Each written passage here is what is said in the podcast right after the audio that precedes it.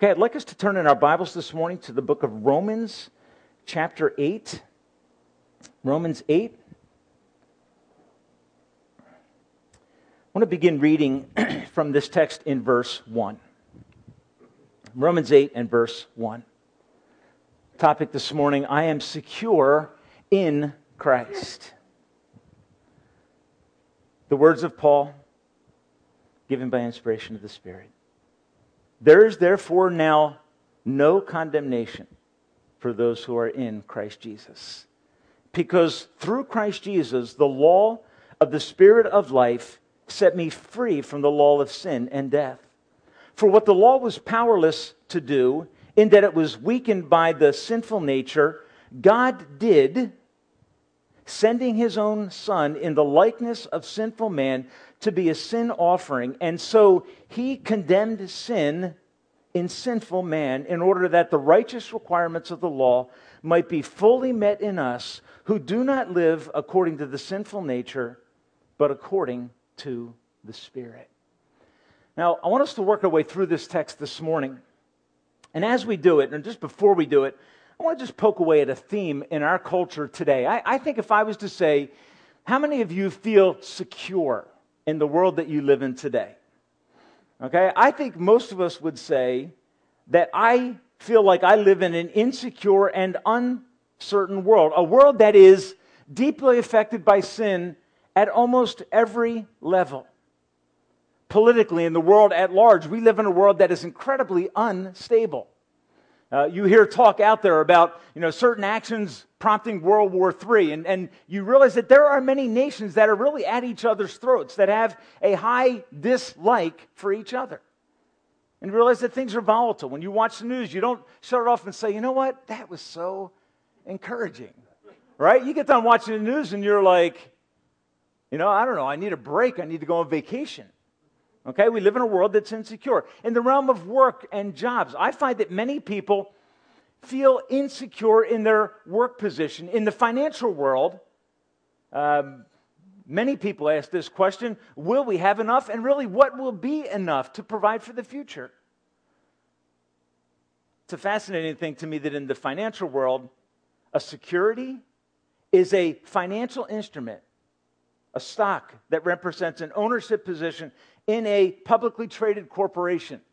All right, and that's spoken of as a security. Okay, if if you've lived through 1987 and 2001 and 2008, you probably don't feel real secure about the world's definition in the financial realm of security. All right, you would probably define it as insecure or weak in the realm of security. You wouldn't call it a security, a guarantee. You would say it's a maybe, it's a possibility. So in the financial realm, that's also true. In the realm of physical concerns, we deal with uncertainty, don't we? I, I've come to reckon with the fact that my body isn't what it was 20 years ago. Something, something happened. Okay, when I go to the dentist, I am regularly reminded now. It's like you cross the 50 yard line in life, that being the 50 year line. Okay, and what you, you start to find that everything, things start to fall apart, things start to change, and you start to run into difficulties and struggles. And there's this sense of insecurity and uncertainty that begins to emerge in our life. In 2 Corinthians chapter 5, Paul talks about this earthly dwelling, this what some people have called our earth suit, and how it is prone towards corruptibility and decay. And it prompts a sense of insecurity about the future and about what we're going to be able to do in the future. In 2 Corinthians 4:16, Paul says, "Outwardly we are wasting away." So you could look at various realms of life and realize that we live in an uncertain and insecure world. But the Bible says to us as believers that we are to be secure in Christ, that we are to be people who are experiencing confidence and stability in Jesus. Security is defined as living free from fear, free from risk, danger, or anxiety, to be safe, to be confident. Okay, that's what it is to be secure. And the question I want to ask you this morning is this Is it possible for us as believers to feel, to be genuinely secure? Can I quote you a few passages of scripture? The first one that came to my mind when I thought about security, 2 Samuel or 1 Samuel 2 and verse 2, Hannah's prayer to God in response to a promise, not to the fullness of the promise, but in response to a promise. Here's what she says She says, There is no one holy like the Lord. There is no one besides you. There is no rock like our God. Okay, what was Hannah? She was secure because she was looking at God. And when she looked at God, what did she say? There's no rock like you. And in you, I'm secure. In this world, I'm insecure. And the truth is, all of us as Christians, we hear all of the struggles and all of the difficulties of a broken and fallen world. They affect us, and we have to retreat back to the rock and, and realize and confess our stability, our security as Christians is in Christ. Psalm 23 says, The Lord is my shepherd, a statement of security. Isaiah 26, 3, You keep in perfect peace the one whose mind is fixed on you because he trusts in you. It's a promise and picture of security. Philippians 4:13, I can do all things through Christ who strengthens me. A promise that prompts security. Philippians 4 and verse 19, my God shall supply all your needs. Security. Hebrews 6:19 We have this hope in Christ as an anchor for the soul, steadfast and sure. Our salvation can be secure in Christ. So as believers, we have many reasons and many promises in scripture that should prompt and promote in our lives security. When you come to Romans 8, you find a theme that emerges. This is the way that Martyn Lloyd-Jones said it. He said, "I assert that the great theme of Romans 8 is not sanctification, but the security of the Christian. And our sanctification, that work of God that is slowly and progressively and consistently changing us by the Spirit, that ongoing work gives a sense of security. What is the sense of security? God is at work in our lives. All right, it doesn't prompt a sense of, hey, I'm doing really good. All right, it prompts a sense of, you know what, if I keep trusting God, He is going to continue to work at my salvation till the day that He comes. And that, that work of God, that process of sanctification, is, is spoken about in Romans 8 as a means of prompting security in the heart of a believer. That we don't have to live in fear of being defeated by sin. Because God, by the Spirit, is committed, devoted to, He is for us. And as we meditate on these thoughts, my hope, my desire, is that God would, would fill us with a sense of who we are in Christ that causes us to become settled, firm, confident, secure. But, but not in what we can do. All right, we need to put that aside. What we can do is failure. What God can do is amazing, great, and glorious things in our lives. And when we, when we begin to capture that thought, we will realize that our security is found in Christ. Now, I want to say this as I move through this text, kind of as a, as a qualifier. Okay? If talking about your security in Christ causes you to think that you can just kind of let go and not really put effort into your Christian living, if you think the fact that you're secure in Christ becomes a, a cause for lax behavior or bad behavior, okay, you're abusing the grace of God. Okay? And so I want to encourage you this morning with the fact that we are secure in Christ, but that security can never become an excuse. So you go back to Romans chapter 6. What did Paul say? Shall we continue in sin that grace may abound? Paul's response, never. Right? He's like, no, perish the thought. Says it twice in Romans chapter 6. So the thrust is what? That we are in Christ secure. That security is something that should promote affection, love, pursuit of God. Do you see? So let's just work our way through this text, looking at reasons for why a believer, someone who has trusted Jesus, is secure. Okay, verses 1 and 2. There is therefore now no condemnation for those who are in Christ Jesus.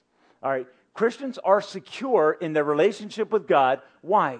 Because there is for us no condemnation. Okay, now there's a fascinating thing. If you look at this verse in the original language, the first word in the verse in Greek is the word no.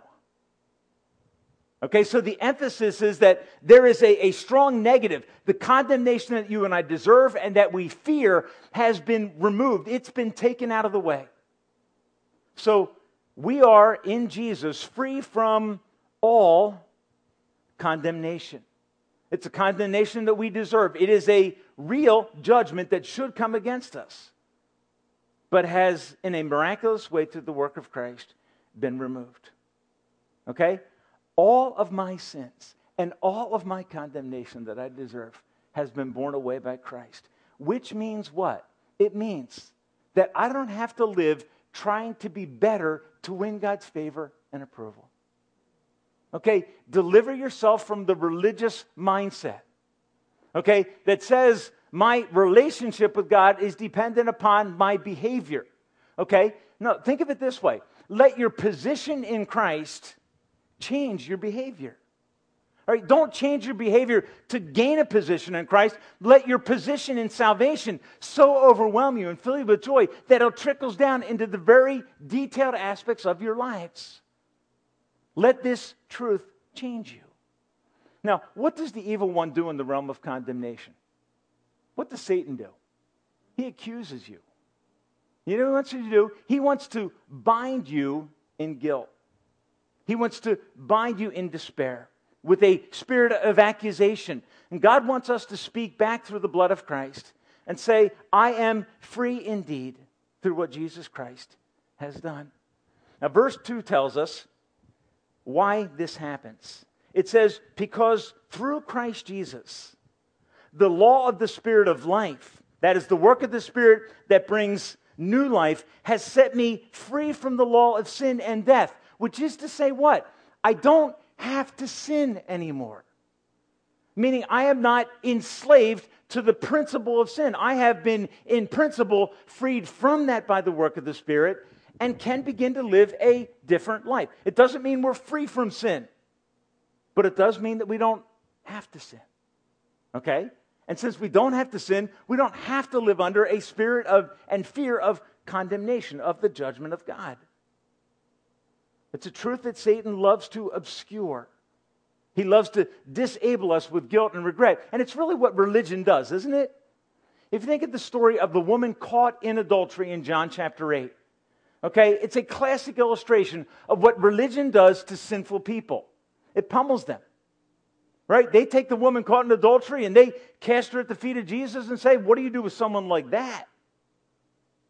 And in their heart, what? You condemn them. What does Jesus do?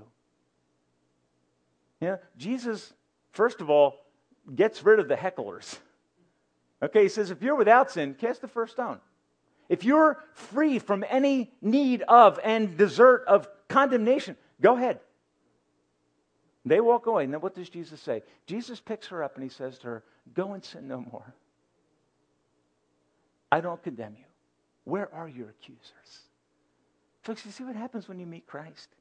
He takes away the condemnation that you and I deserve. Religion condemns. Okay, if you think that your relationship with God is secure because you're doing well, you, you, you will have a rude awakening very soon. Why? Because we all wrestle with sin. And if you think that you're standing with God, you're being free from condemnation, is dependent upon your performance. That illusion is going to be shattered by the reality of life. All right, Jesus picks you up by the hand. He died for you. He destroyed the principle of sin on the cross and frees you to live a new kind of life that is free from condemnation. Let that, let that truth settle into your life. Sinclair Ferguson says this. He says, We need to expend our energies on admiring, exploring, explaining, and extolling Jesus. We need to spend our time thinking about what Christ has done. And as a result of what he has done, what is true? We are free from condemnation. It doesn't mean that we don't deserve it. Okay? Because if you wait till you get to the place where you feel like you don't deserve it, you'll never arrive there. Okay? But it does mean that it has been deflected to another and borne by another. So that we can say in Christ we are secure because there is no fear of condemnation. And that means that the motivation for Christian living is not guilt, it's not fear. What motivates Christian living? Gratitude. And understanding Christ died for me, He delivered me, He freed me from the burden of sin. There is no condemnation, and that's free. See, if I earned that, what would happen? I would become proud. But if I receive it as a gift, it's, a, it's such an overwhelming gift that it humbles us. I'm free from condemnation.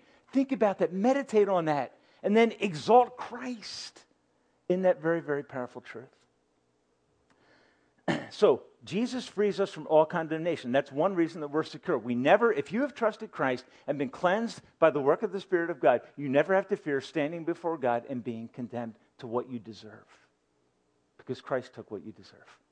Okay? So there's no condemnation. He frees us from it, and that's why we are secure in Christ. Secondly, verse 3. It says, What the law was powerless to do, in that it was weakened by sinful nature. God did by sending his own son. Now, this verse is basically a gospel summary. What's it talk about? It talks about the incarnation, Christ coming, sent by the Father. It talks about him bearing our sin and freeing us from it, right? It's, it's, it's a very brief, succinct summary of what the gospel is. Christ came, Christ came to be a sin offering. He died as a sin offering, and as a result of his work, I am free from the consequences of my sin. So, what, what is the basic thrust of this? The law, Paul says, could not save from sin. All right, why? Well, because on my best day, I can't keep the whole law. So if I say, I'm going to earn my salvation by religion, by self salvation, okay, by my effort, I will earn a place with God, what's going to happen? Well, Galatians 2 and 3 expound this idea that none of us can keep the law of God perfectly. So what happens? The law that I'm trying to keep continues to condemn me, right? And, and, and it, it kind of works like what? It kind of works like a mirror or a measuring stick that, that we contrast ourselves to, and we realize that even on a good day, if the law is a perfectly straight line, I am a somewhat inconsistent line. I am never perfect. Okay, and so that law does what? it reveals my sinfulness and causes me to flee to Christ to say, Jesus, you have to rescue me. And God sent his son to be what? That's what it says in verse 3. He came to be a sin offering, one who takes Tim Hoff's guilt and condemnation, bears it on himself, and takes it away. And the result is what? That we're free from condemnation and we are rescued from what we actually do deserve. The law could not save us. Jesus came in flesh to save us. And in his flesh, he condemned sin. He destroyed the stronghold that sin had in your life.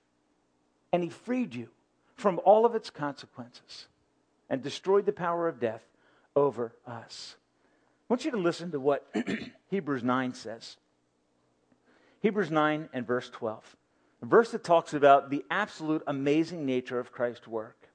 Here's what it says he did not enter by means of the blood of goats and cats, but he entered the most holy place once for all by his own blood, and in that he obtained eternal redemption for us. Now, folks, what is eternal redemption?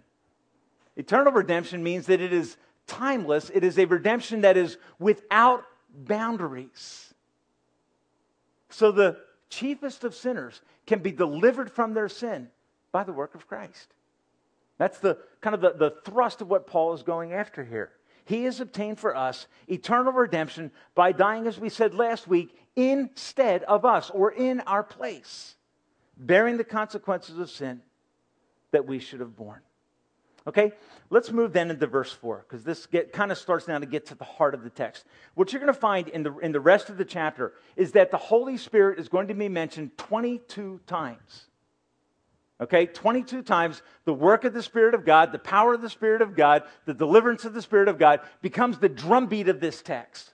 Okay, so what Christ has done for us is now applied to our lives by the work of the Spirit. That becomes the, the thrust of this text.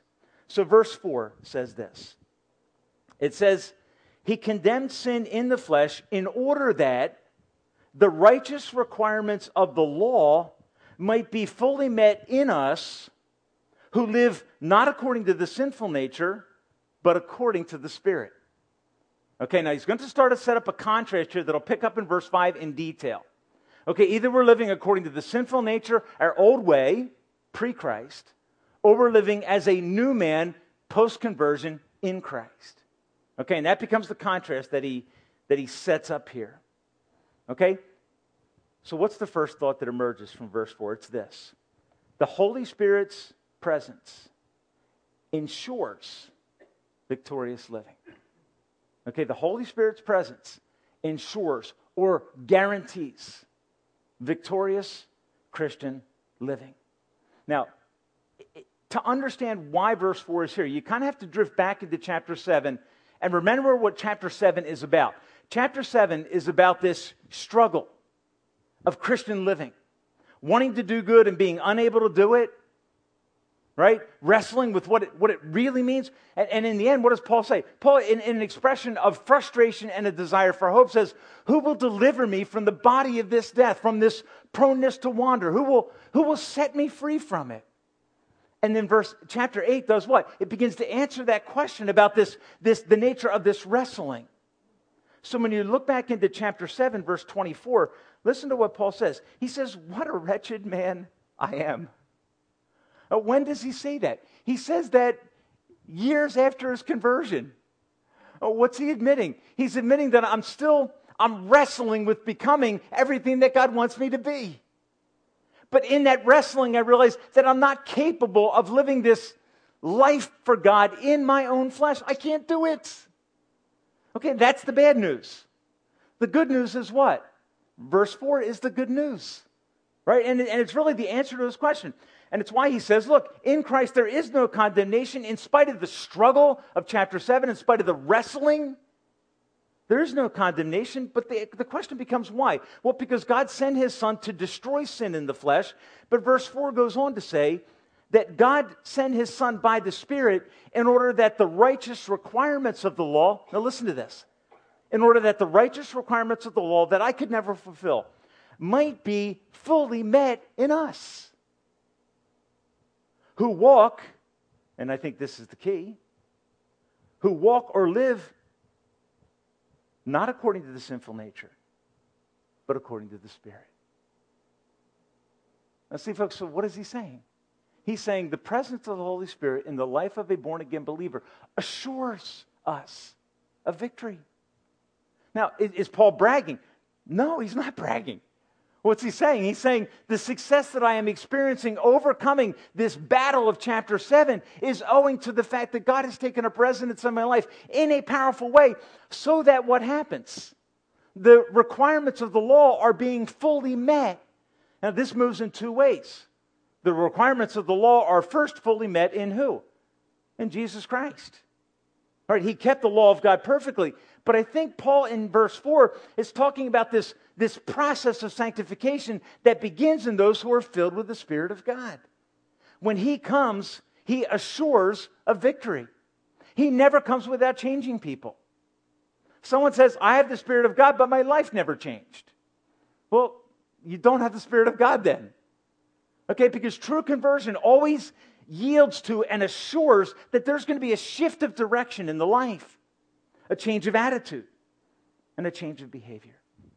Okay, and, and, and, and I, I love verse 4 because, in a sense, it points to what Christ has done. He fully satisfies the demands of the law. But it also talks about the outworking of the Spirit's presence. What is He doing in you? He's sanctifying you. He, by the Spirit, is assuring your progress in holiness. So that by the Spirit, we begin to experience progress that we could never achieve in our flesh.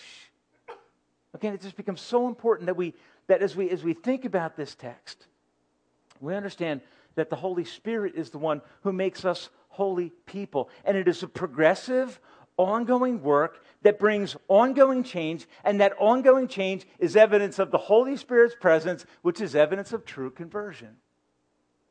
Okay? The fact that you fight against sin is an evidence of conversion. Here's what I want to challenge you to do, however make sure that you don't fight against sin in your flesh, make sure you fight against it by the Spirit.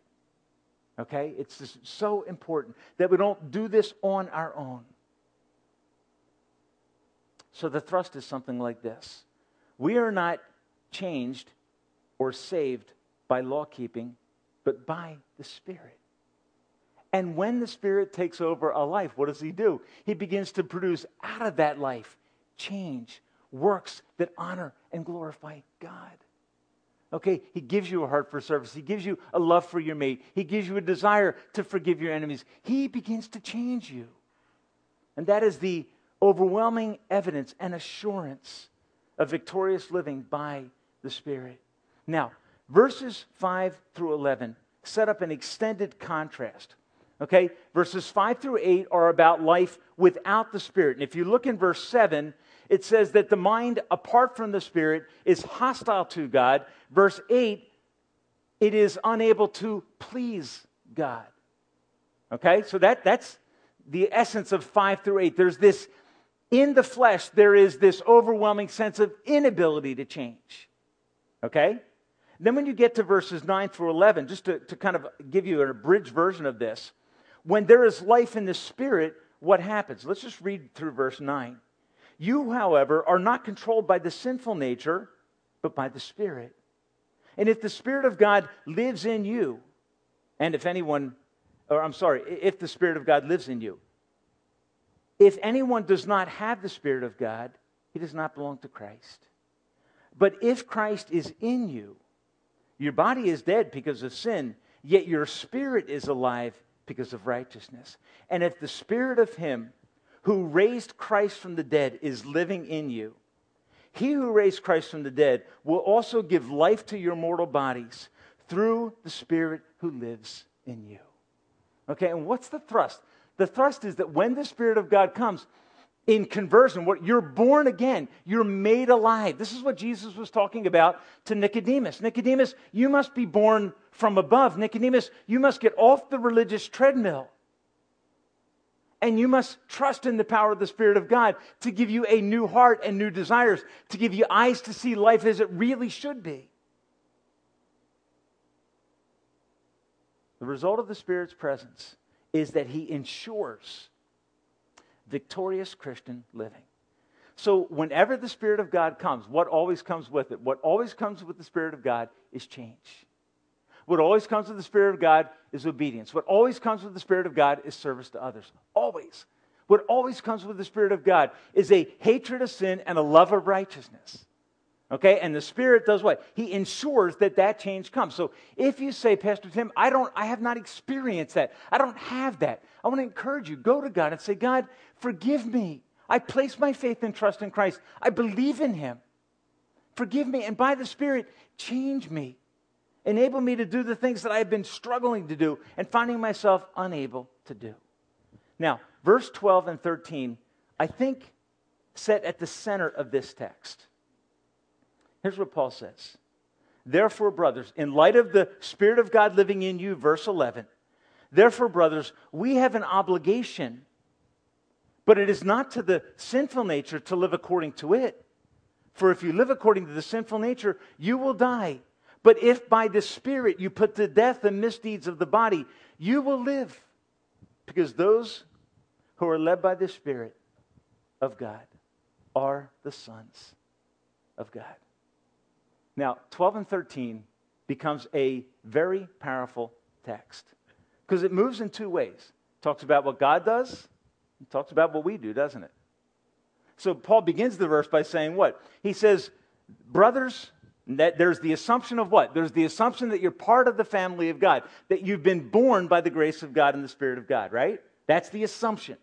Spirit of God is present. He says, Brothers, we have an obligation Okay, so that's our part. All right, we have an obligation to do something, but it is not to the sinful nature to live according to it, meaning we are free from that slavery. We're not obliged to do sinful things. For if you live according to the sinful nature, you will die. But if by the Spirit you put to death the misdeeds of the body, you will live. Okay, so I want you to watch how this text moves.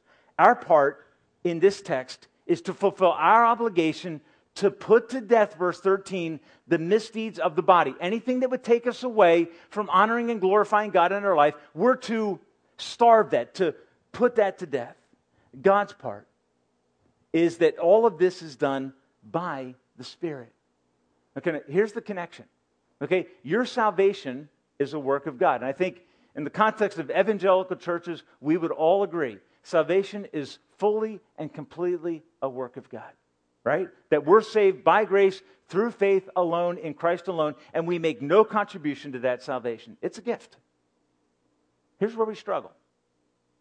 When it comes to the issue of ongoing holiness or growth in holiness, how do we tend to think? I think most of us tend to think God did his bit, and now I'm going to do my bit.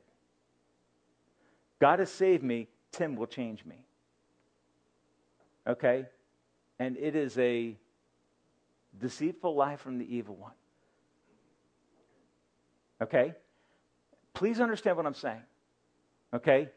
In this process of becoming all that God wants us to be, shedding the old nature, becoming a new man in Christ, a new woman in Christ, a new teenager in Christ, in that, what happens? God does something miraculous. He puts you into a new family. And in that family, what does He do? He parents you to righteousness. So God disciplines, we need to respond to that, right? God prompts and works by the Spirit. We, we're told to put to death, but we're also told to live by the Spirit. So the process of sanctification requires what? It requires effort on my part. But that progress in holiness is not totally, it doesn't rest on my shoulders to do it all. I can't. Do you see? And I think that's why in verse 4, he says the righteous requirements of the law can be fully met in who? In us. Well, when you read chapter 7, what do you come away saying? You come away saying, This is a hard life. I can't do it. That's what Paul's saying. Who will deliver me from the body of this death? Who will produce in this redeemed sinner righteousness? Paul's conclusion is not, I will. He had lived that life. Philippians 3, he said, in regards to the law, perfect, spotless. You want to keep a list of rules? Paul said, I can keep it with the best of them. But that did not change me. Do you see? So, so what's the thrust of the text? The Holy Spirit, he, he assures our progress, but he also enables the authentic change in our lives. Okay, so that so that as we strive to work out our salvation with fear and trembling, we do it because God is at work in us. He doesn't save you and then say, you know what? Good luck. I gave you all the training you need. Now you go and do that. Honor me. And Paul said, I'm trying, but I can't. And, and as he records this beautiful text, it is saturated 22 times with the word about the Spirit of God who comes to take up residence. And as we yield to the work of the Spirit, what happens? He begins to change you. And as we put to death the deeds of, the flesh, He begins to change you. We must take the initiative in this effort. And I want you to notice how strong this picture is. He says, in the second half of verse 13, if by the Spirit you put to death. Okay, that's, that's not a pretty picture. To put to death is what? It's to slaughter, it's to massacre, it's to destroy. So, by the Spirit, what do we have to do? We have to wage war against our fleshly, sinful tendencies. Right? And, and if, as you read this, Paul says, you know, he says, you, by the Spirit, put to death the misdeeds of the body. That, in my mind, causes me to think about a text from the Gospels. Jesus said to his disciples, as they began to understand the broader ramifications of discipleship, they thought it was about a kingdom, about them, and all the good things they would get. And Jesus says, No, if you're going to come after me, what do you have to do? You have to deny yourself, take up your cross, and follow me. Okay? And folks, here's what I want to say. I want to say that that idea of taking up the cross, as we've talked about before, is a radical concept. Okay, it's not that we just deny ourselves. No, it's that we put ourselves to death so that Christ might live in us. That we put to death the misdeeds of the flesh and we, by the Spirit, are inclined to live the life that God wants us to live. Okay, so I'm saved, yes. But there's a process of progressive holiness that God wants to engage every Christian in for the glory of God. And what I love is the fact that He doesn't let us on our own and say, you know what, I'll see you in a few years. Jesus says, I'm going to leave you John 14 through 16, but also I'm going to come to you.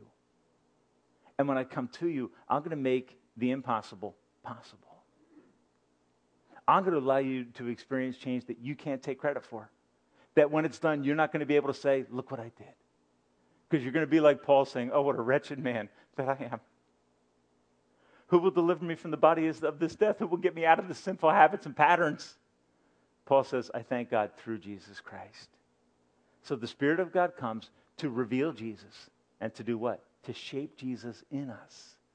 So we're not alone. So what do we need to do? We need to walk in a daily dependence upon the work of the Spirit who enables authentic Christian living. John Stott challenges in this, us in this text to see evil as evil and to truly put it to death, to be ruthless in not looking, in not touching, in not going, to have in our lives a plan of action for pursuing holiness. In Psalm 1, the Word of God says this Blessed is man that does not walk in the way of sinners, doesn't stand, or, or doesn't walk in the way of scoffers, doesn't stand in the way of sinners, doesn't sit in the seat of scoffers. Right? What's the picture? He, he doesn't enter into a process of hanging out with, spending time with, and sitting down with. Okay? There's a plan of action that we need to put in place to pursue by the Spirit the holiness that God intends for us. When I think of that, I think of Joseph in the book of Genesis. Joseph had a plan. When Potiphar's beautiful wife grabbed this attractive young man, what did he do? He didn't walk with her, he didn't stand there, he didn't sit down, he didn't lay down, he ran. 2 Timothy 2:22. You know what Paul says? Paul says, "Flee youthful lust." When temptation of any kind comes, run. Have a plan of action in place in which you cooperate. So the Spirit of God says, okay, Tim, not that. Run here. Okay? That, that's the, the, the idea. Okay, that we make, Romans 13, 14 says, make no provision for the flesh to fulfill the desires of it. Okay? That's our part. God enables the fullness of that plan, He enables the outworking of that plan. Our response is necessary, and our response to God's call to holiness is empowered by the Spirit. Okay, and that's the part I want you to understand this morning. Our obedience is necessary, but our obedience to be successful must be empowered by the Spirit. Okay? And let that settle in. So, this process of growing and becoming secure in Christ can only happen because of the work of God that is present in our lives. The last thing the Holy Spirit does to bring security into our lives in this text is found in verses 14 through 17.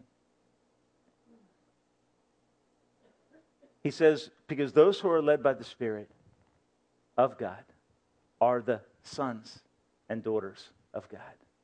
You did not receive a spirit that makes you a slave again to fear but you have received the spirit of sonship. And by him we cry, Abba, Father. Folks, why pursue sanctification and holiness? Because God has saved you. Because God has unleashed his spirit in your direction to ensure and assure progress in holiness. That's what he's done for you.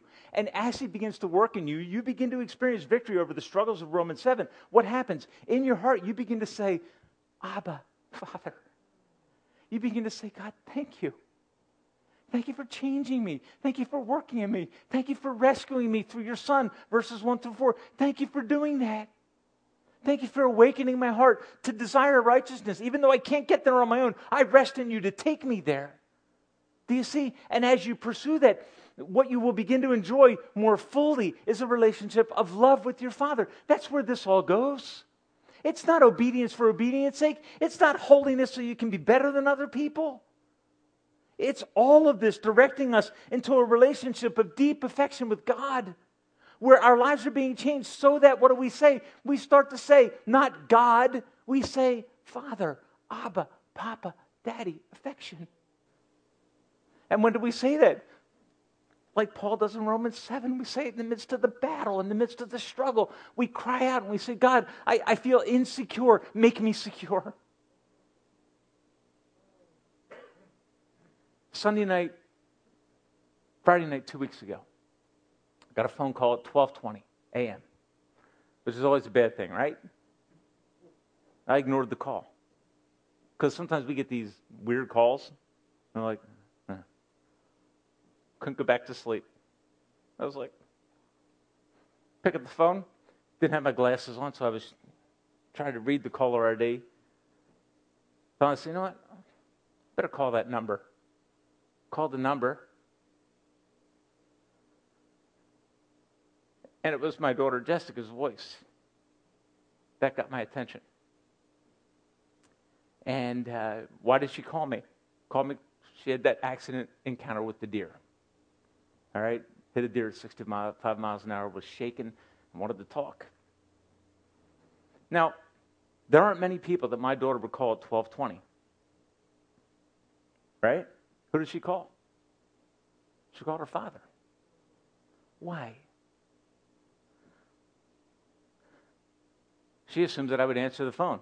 She was wrong. but when I realized it was her, what happened? I, I didn't have to say, you know what? Should I call her or not? Now, well, the affection of a father is what? It's instantaneous. You move in that direction. She didn't sit there and think, boy, it's kind of late. I don't know if I should call my dad or not. Now, it never went through her mind. What did she do? With boldness, she placed a call to someone that she knew cared about her. That simple. What could I do? I live seven hours away. I couldn't do anything. But I could listen. Now, folks, listen. God can listen, but He can also dispatch help by the Spirit in your time of need to be sure that you can be successful in your Christian life. That success by the Spirit will never make us proud. Okay? It will never make us feel like, wow, you know, I'm, I'm doing pretty good. In our flesh, it may make us feel that way. But when you know it was God, it doesn't make you proud. It humbles you. And it causes you again to say, Father, please continue to work out that progress in my life. Continue to change me in my marriage. Continue to change me in relationship with my kids. Continue to change me in my workplace. Do that in me. And why are we saying that? Because I can't do it. He's called us to pursue something that we can't pursue. But what has He done? He sent the Holy Spirit to enable and to assure progress in the Christian life. And that work of the Spirit is called a down payment that guarantees the full future outcome. That is the essence of security. Do you see? The fact that God is working out his salvation in us by the Spirit is the essence of security. If God is for us, Paul will later say, What? Who can be against us? Right? Talked to my daughter for a little bit, settled down, quieted down the tears, and okay. Why? She talked to her dad. That's all. Thought, okay, we'll take care of this. I'm going to get down and pick up the car tomorrow. It's totaled. Okay, blah, blah, blah. Some people that'll help out with that. It, it's fine. It's taken care of. She doesn't have to do anything. Right? So tomorrow, what I'll do? I'll tow a car down to her, bring her car back, and she just goes on. Folks, that's exactly what God does for us. In the struggle, in the fight, we're passing a wretched man that I am. What do? You need to go to God and say, God, work out this by the Spirit in me. Give me a heart that is sensitive. So here's the question for you Will you be sensitive to the work of the Spirit of God? Will you, as Paul says here, live by the Spirit, walk in the Spirit? Will you follow his promptings and follow his direction? He has come to assure and ensure your progress. But it will not happen apart from your effort. So if you sit back and presume on grace, you'll never change. But if by the Spirit you put to death the, de- the deeds of the flesh, you'll live. Don't go out there and fight it alone. Go out there in the strength that God provides and begin to experience the progress that is part of the joyful Christian life. What is it? It's the idea that my life can be different. Not because of my effort, but because of trusting and resting in the power of God. May God just, just, just in our hearts give us this commitment. This is God, you point in the direction, and I will go. Last Sunday morning, we sung a song, I Will Follow. Where you lead, I'll go. And folks, may that be our prayer as we leave this morning. Say, Holy Spirit, you point in a direction where you want me to serve, where you want me to help others, where you want me to see sin defeated in my life. You point in a direction. My answer is yes. And folks, if you do that, you can live secure. Do you see? Because the Spirit of God is prompting that desire, and He's also fulfilling that desire as you yield to His work in your life. Don't resist Him, don't fight Him. He is for you. He is for you.